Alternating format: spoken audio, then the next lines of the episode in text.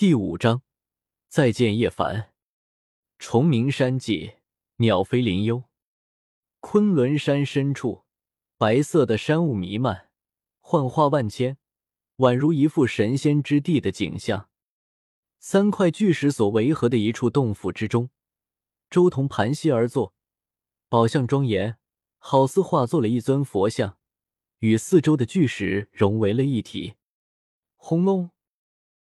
然而，看似平静的外表之下，好似有雷霆在轰鸣，血液流淌之中，竟然引发了一阵阵的雷音天鼓。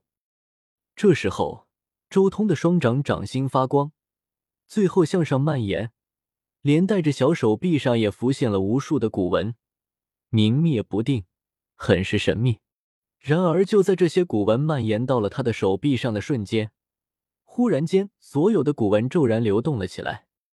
噼里啪啦，一声惊雷炸响，那无数的符文最后竟然化作了一条条的电流，缠绕在周通的全身之上。此刻，只见周通的每一寸血肉都发光，符文隐现，再加上这雷霆电流，简直就如同雷神降临。轰隆！低沉的雷鸣声突然的响彻，一道雷光划破虚空。只见一个雷霆所化的手掌猛然抓在一块巨石之上，轰的一声，这块巨石顿时破碎，无数焦黑的石头四散飞射而出。一年了，终于做到这一步了，终于能无伤动用雷帝宝术攻击了。眼看自己这一击的成果，周通眼眸中也露出一丝满意之色。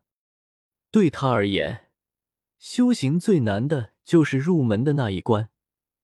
第一道古文的熔炼，只要这第一关过去了，接下来的修行就要简单的多了。尤其是最近的一次对雷霆的领悟，更是让他对这些符文的认知更进一步，彻底将全部古文熔炼到了每一寸血肉之中。至此，每一次施展宝术，那些符文都如同一个个宝炉，在源源不断的提供精气神，让他感觉精神饱满，通体舒泰。他知道。这是因为斑血境的修行已经达到了一个关键点，古文的滋养已经不再需要耗费自己的气血了。之前所修行的那些古文也开始自主从外界汲取天地精气来反馈周通。从现在开始，乱古法的修行才算是入了门，才算是形成了一个良性循环。直到这一步，才算是真正的进入了斑血境，还需要半年的修行。就能暂时下山一趟了，周通默默的说道。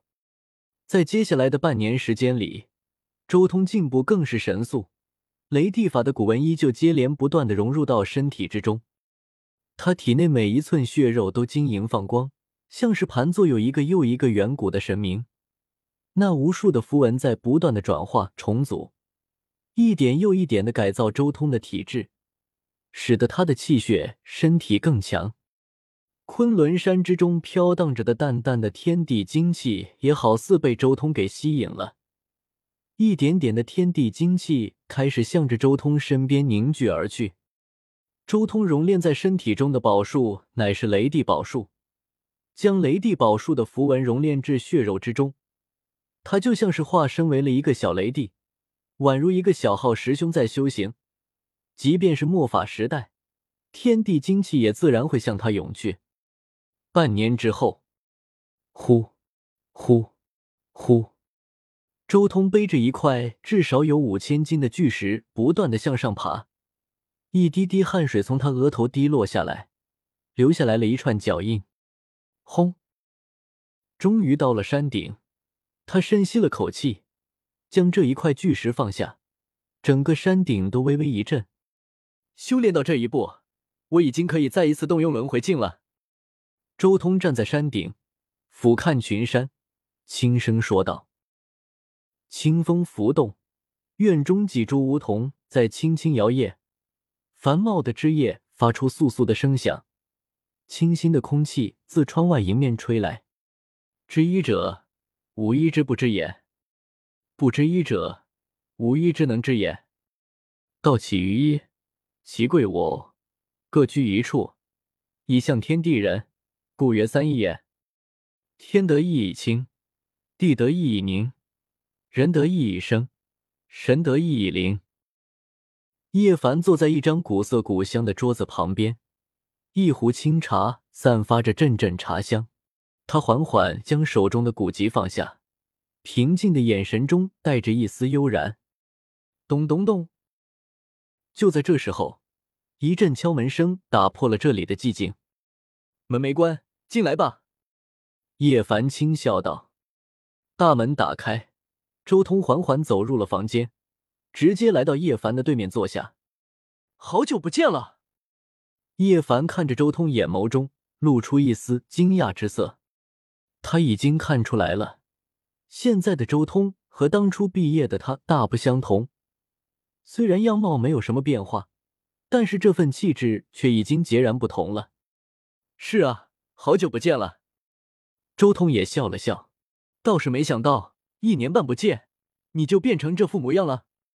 古书清茶，提前过上了养老的生活，业余的兴趣而已。